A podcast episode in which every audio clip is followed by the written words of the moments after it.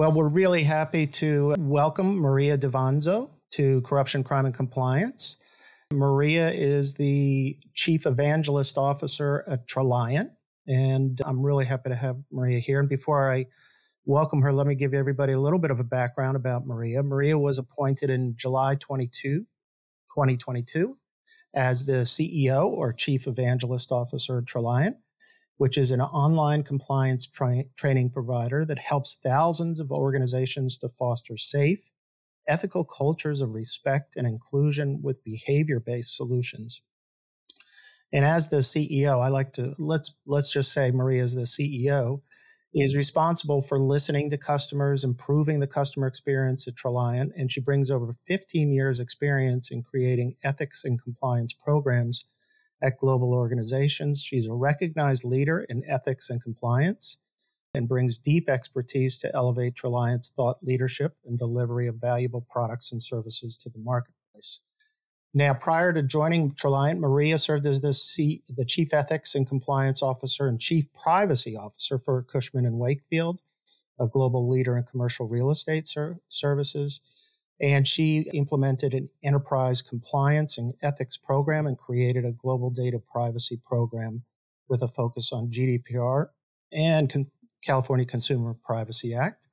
And prior to that, Maria served as Deputy Chief Compliance Officer of AIG Asset Management. Welcome, Maria. We're so happy to have you join us today, and that's a quite an impressive background. Thank you, Michael. I'm really happy to be here, and I appreciate that introduction. Thanks so much.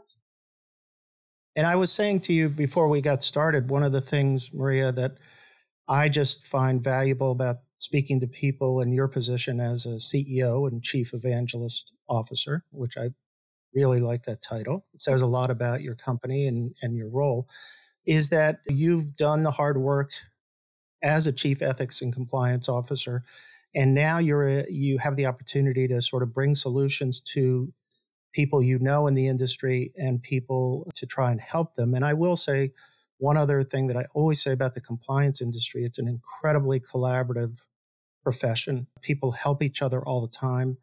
And so I sort of just wonder what you're bringing that perspective to people. How do you see your role and the value in that? Because you've been in the trenches there trying to get a program implemented and working. Yeah, no, it's a completely unique perspective, of course, that I have. And I take a lot of what I know for granted, right? I'll be in conversations with our teams internally and external customers, and I'll be able to just bring to them my experiences, my expertise, and it's just so simple for me to do that, right? And so I think it'll be really beneficial for both the company and more importantly, our customers. I mean, I've only been there for 2 months, right? And already it's just, I've had a lot of really great, deep, meaningful conversations with them. So it's really great. I'm having a lot of fun. And what, since you were in that, in the trenches and whatever, what was it that led you to Treliant? Yeah, you know, I have a long-standing relationship with my Chief Executive Officer, CEO, John Arendes. And so John and I chatted in January, and he told me that he was thinking about this role. And it just seemed like such an interesting way to leverage my career. I'd been at Cushman for 10 years, and I put the program in place. And it was time for a new challenge. Right? New change. And John presented that, and I made the move. And I already saw you had an article published on corporate compliance just recently. And I see you as sort of a thought leader in the ethics and compliance space. But I mean, how do you see your role in terms of as the CEO? Let's call you the CEO. I like that. But in terms of, because you are a thought leader, you're putting out there ideas, which I think is going to generate a lot of interest, but also how do you then bring that to specific clients or specific companies that you're working with? Yeah, sure. So there's really three legs to this stool that is this CEO position that we've created, right? One is the thought leadership. The other is lending credibility to our sales team, educating our sales team on the products, etc., and listening to the customer. So I've joined a couple of customer calls to hear what they're saying about the product, what is it that they'd like to see.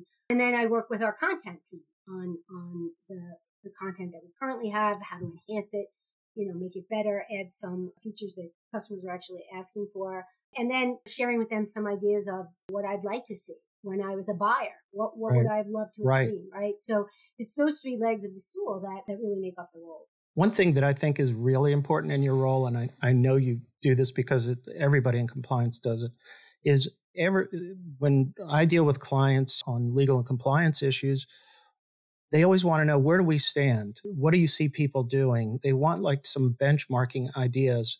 And are we doing okay? And there's sometimes where you can reassure people that I've seen this, I've seen a lot of people do this, and you guys are handling this the right way.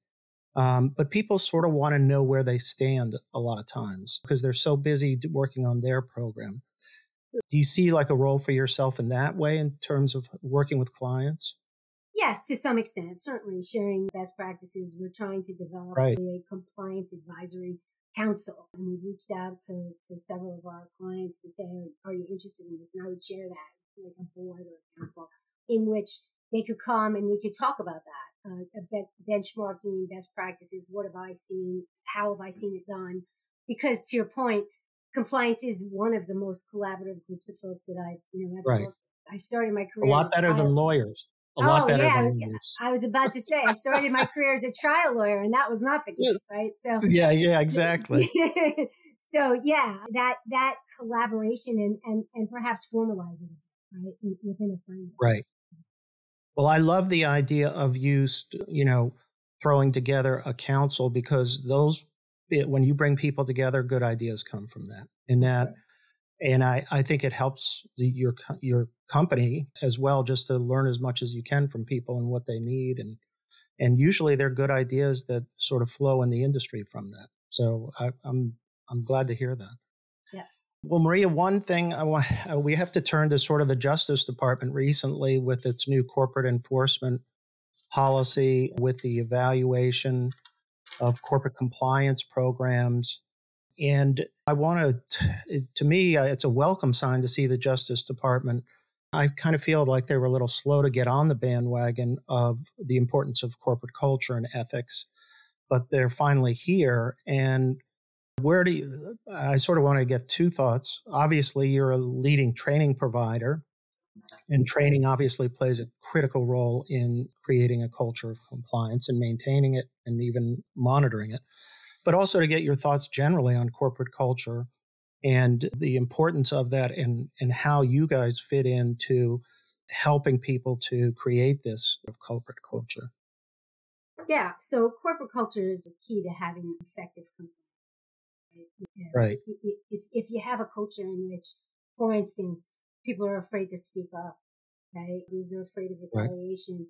Right. That's just not going to lend itself very well to what now the DOJ is looking at companies to look like, behave like, feel like, right? And is a key part of that, creating that culture of compliance, because, communicates to employees the fact that the company takes this seriously, right? And so what do I mean by that? You just roll out off-the-shelf training where there's nothing really special about it. It's the same thing year after year. It's boring. It's not tailored. It's not specific. And an employee's going to react and say, "He doesn't care. They don't really care about this." The employees aren't stupid. They can see that it's off the shelf and it's sort of a box checking exercise, right? But if you roll out communications and training that, and I'm going to use the word tailored, not customized, right? Because what we do at Trelion is really tailor it. If it's tailored to the organization, to the industry, to the diversity of the employees that you have in that organization, right? And I mean going beyond colors and logo and a copy of the code of conduct. I'm talking about you have a CEO message in the beginning, right, from your company CEO, and you have pictures and graphics that come out of the company itself, maybe from their marketing group, on the website or what have you. And you're talking about a hotel. You put the scenarios in the context of people that work within a hotel, right? The maids, the customers, what have you, and with regard to whatever specific issues your company is addressing. Now employees say, "Wow, that took some effort, right? It took some resources. Right. The company really cares about this. Leadership means what it says," and so people start to feel better about participating in that compliance program, and that adds to a better culture, which will help improve all of the other things that the DOJ is looking for, you know, in my opinion. Wow. Let me tell you, I know now why you're the CEO, the evangelist, because you hit every, I mean, you couldn't have said it any better and more fittingly.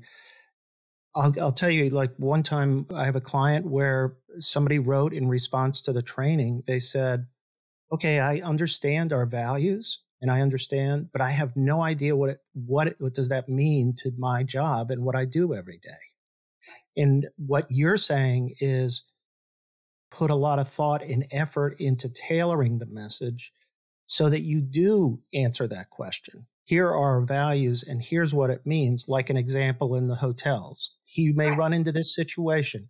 Here's what we expect you to do or would like you to do, and here's why. I mean, that's what you're saying in a sense, right? To answer that question. Exactly. Exactly right. We give them the guidance ahead of time on how they might handle a situation that is meaningful to them, right? Because otherwise, Michael, it's tone deaf, okay? If I roll out office-based training to somebody that's working out in a plant somewhere, right? Or in a hotel. Right. That's not helpful. That's checking the box. And the DOJ is going to see right through that, right? They're going to know. Exactly. They're not stupid people either. They're very smart people. And so they're going to know you're just doing it to just say, okay, we got it done. Cross that off, right? But it didn't mean anything. But that, and they've made some general statements about this, but what you're saying is like, take your training and take it to a new level. So I'll give you one example that I love. I actually was asked to speak at the national meeting of accounts payable people, okay. in the entire country at Disney World, all right? I mean, it was a lot of fun. But I will tell you this.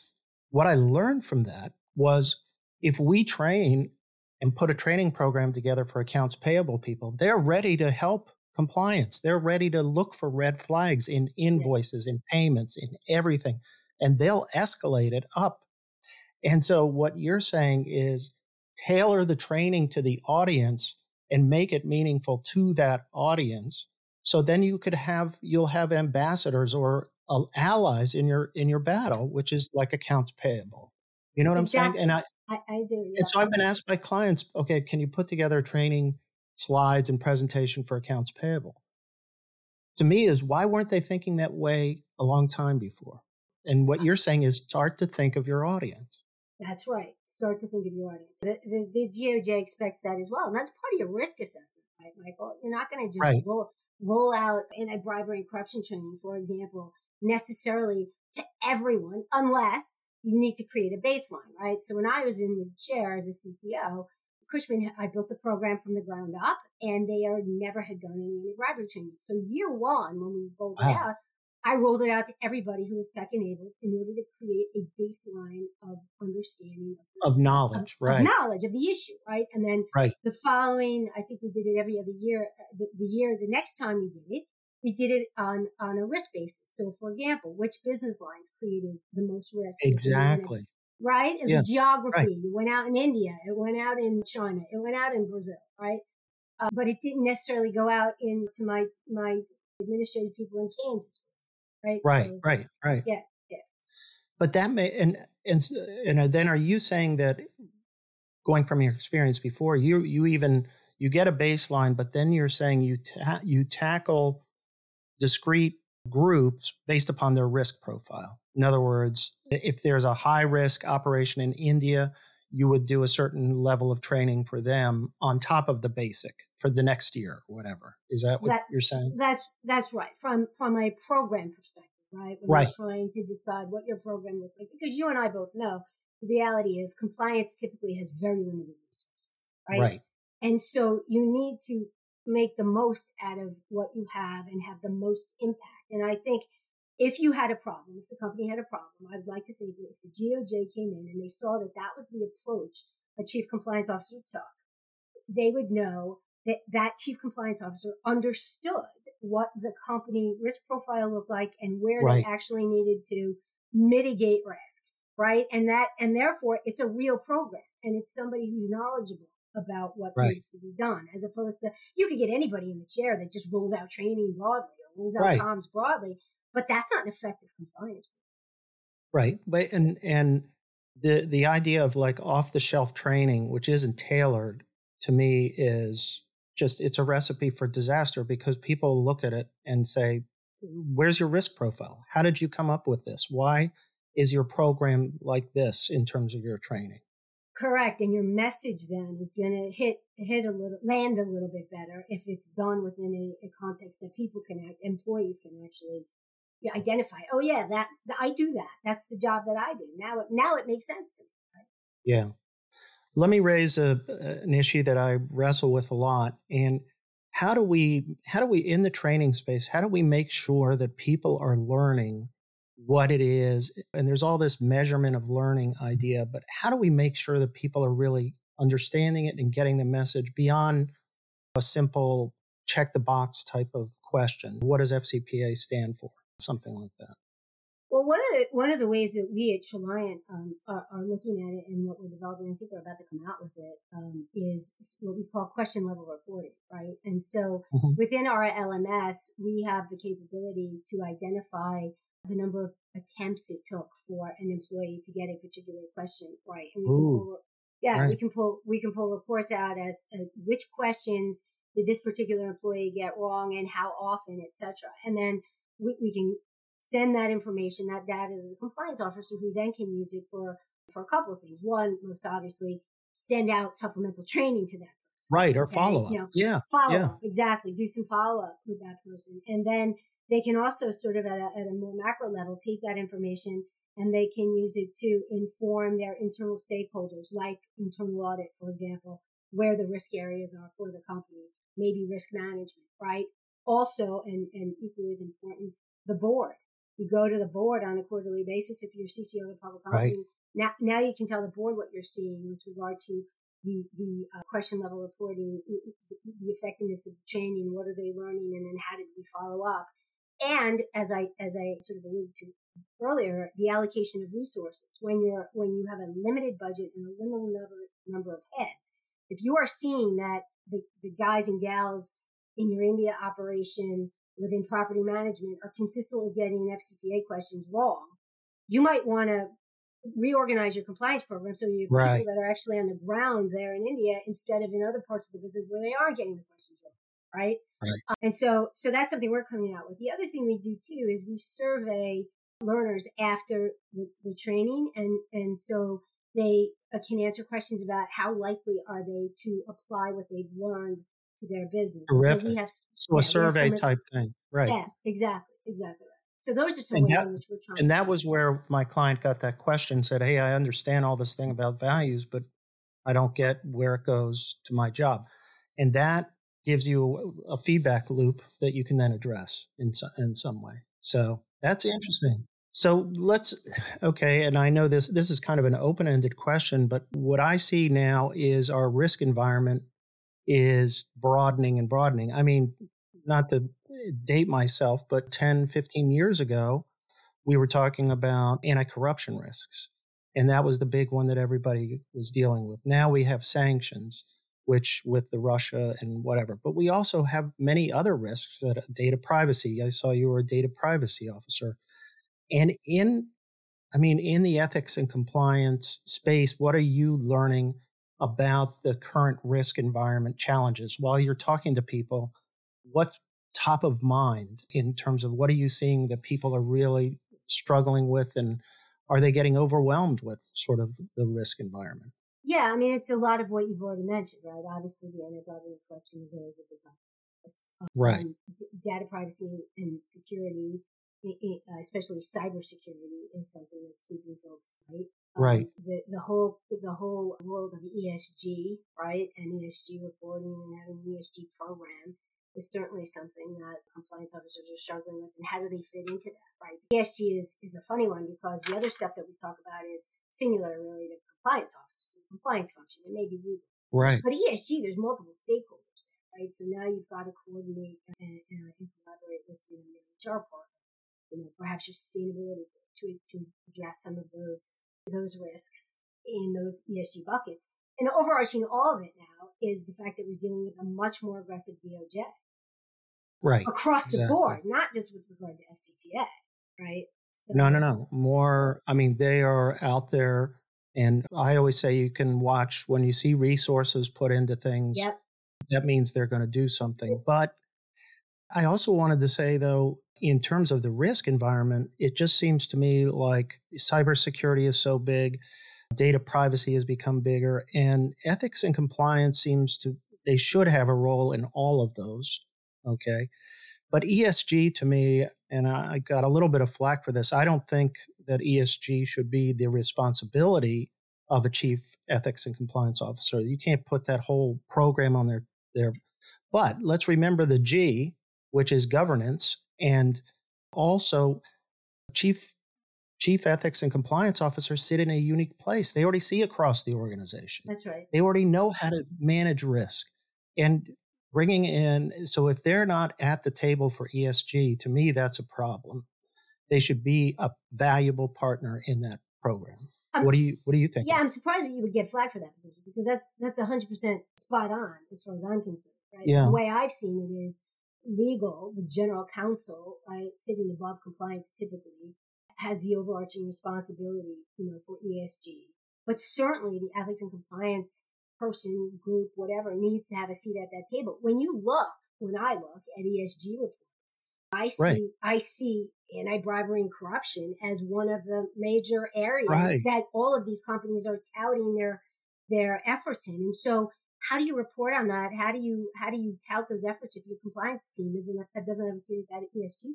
Exactly. Yeah, but also sustainability reports I've seen for years, going back to even the oil industry, they were giving hotline reports. Here's how many people we disciplined this year. We have a meaningful reporting system that helps to maintain our culture. So to me, these are all issues that compliance has to be at the table about. But I also think compliance people know how to deal with a lot of these issues. You know how to address risk based upon your job and your job experience. And you know how to manage risks. And that's what we're talking about with ESG in a sense. Yeah, I agree with that. I agree with that assessment. Yeah. Now, you mentioned DOJ, and obviously DOJ has definitely made its mark. I had recently a talk with David Last, who's the head of the FCPA unit.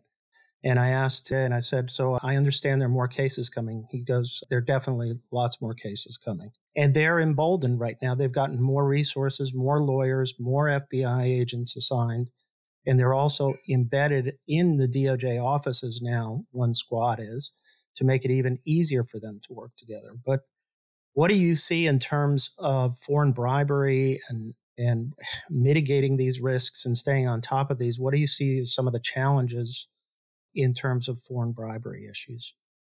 Well, just for a moment, if I may, one of the of all the activities that they're engaging in with the DOJ and all of the enforcement enhancements, et cetera, one thing that really struck me, and they really mean it when they do this, not only are they adding resources, for the first time, really, they're adding compliance expert resources, right? So AIG Police has a compliance background, and my understanding is, and I forget the company, but there was another individual they just hired, I think, to work. Matt Calvin. Yeah, Matt Calvin, that's right, from Anheuser-Busch. That's right. Who I know. Right. Yeah.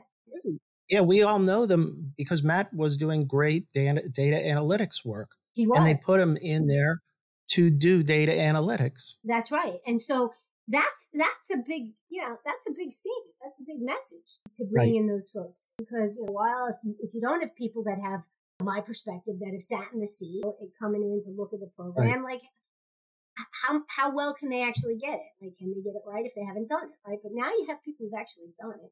So that's an observation I had. As far as challenges of mitigating risk, far-flung jurisdictions, doing work in a far-flung jurisdiction is really, really difficult. And as you probably know, local custom and practice is it's just a killer. Like if you're sitting in New York, Chicago, LA, DC, wherever in the US, and you're telling your folks on the ground in Sao Paulo or in India or in China that you can't do X, Y, or Z, in all likelihood, you're going to get a lot of, okay. But when you get the cases that come across your desk, and they will come to you, you look at them and you see what the heck happened, and what you hear is, oh, well, that's the way we do it down there. You know, that's the way we do it here. Yeah, yeah.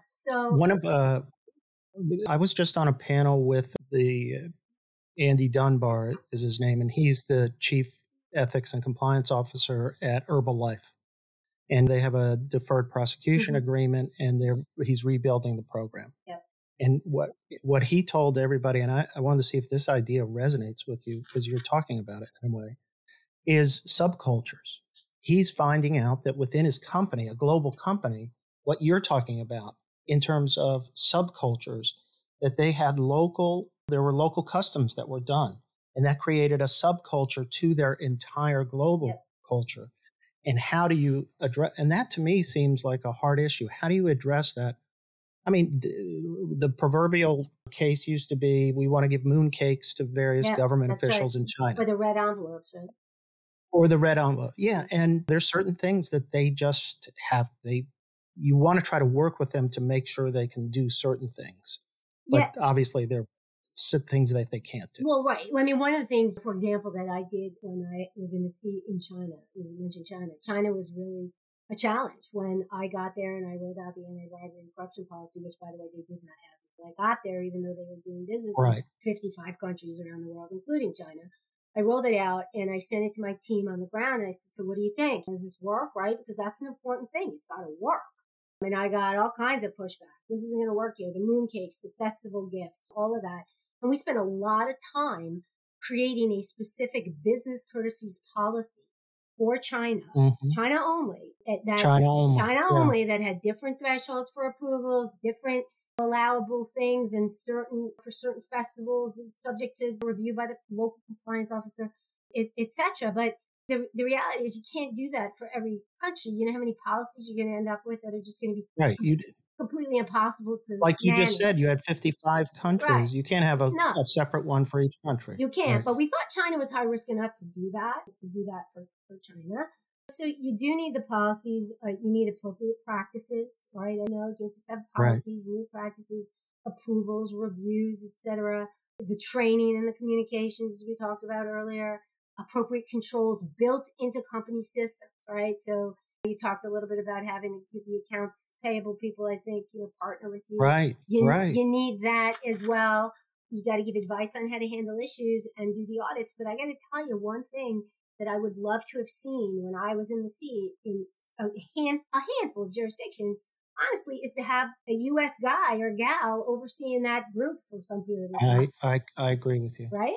I agree with you. You hit the nail right on the head, because what I've seen is when you have a local compliance officer, and it could be a U.S. person or just somebody that's going to adhere to whatever it is. It doesn't have to be a U.S. person, but is going to enforce and is part of the company.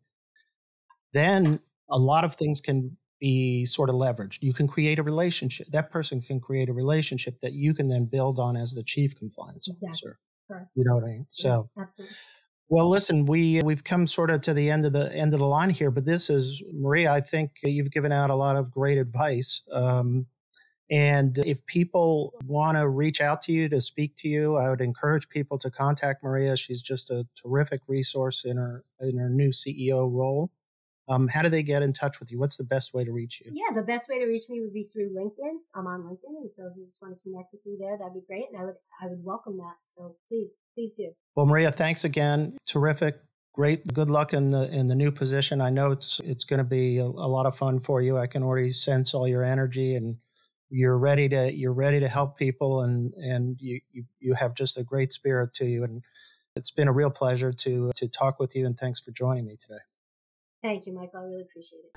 Thanks again for listening to Corruption, Crime, and Compliance. Please subscribe to the podcast series. The Volkov Law Group believes that every company should have a robust ethics and compliance program. Experience and research show that ethical companies are better performers in the global marketplace. You can learn more about the legal and compliance services we offer at our website, www.volkovlaw.com. You can also follow our award-winning blog, Corruption, Crime, and Compliance, and our podcast series. You can contact Michael Volkov at his email address, mvolkov@volkovlaw.com.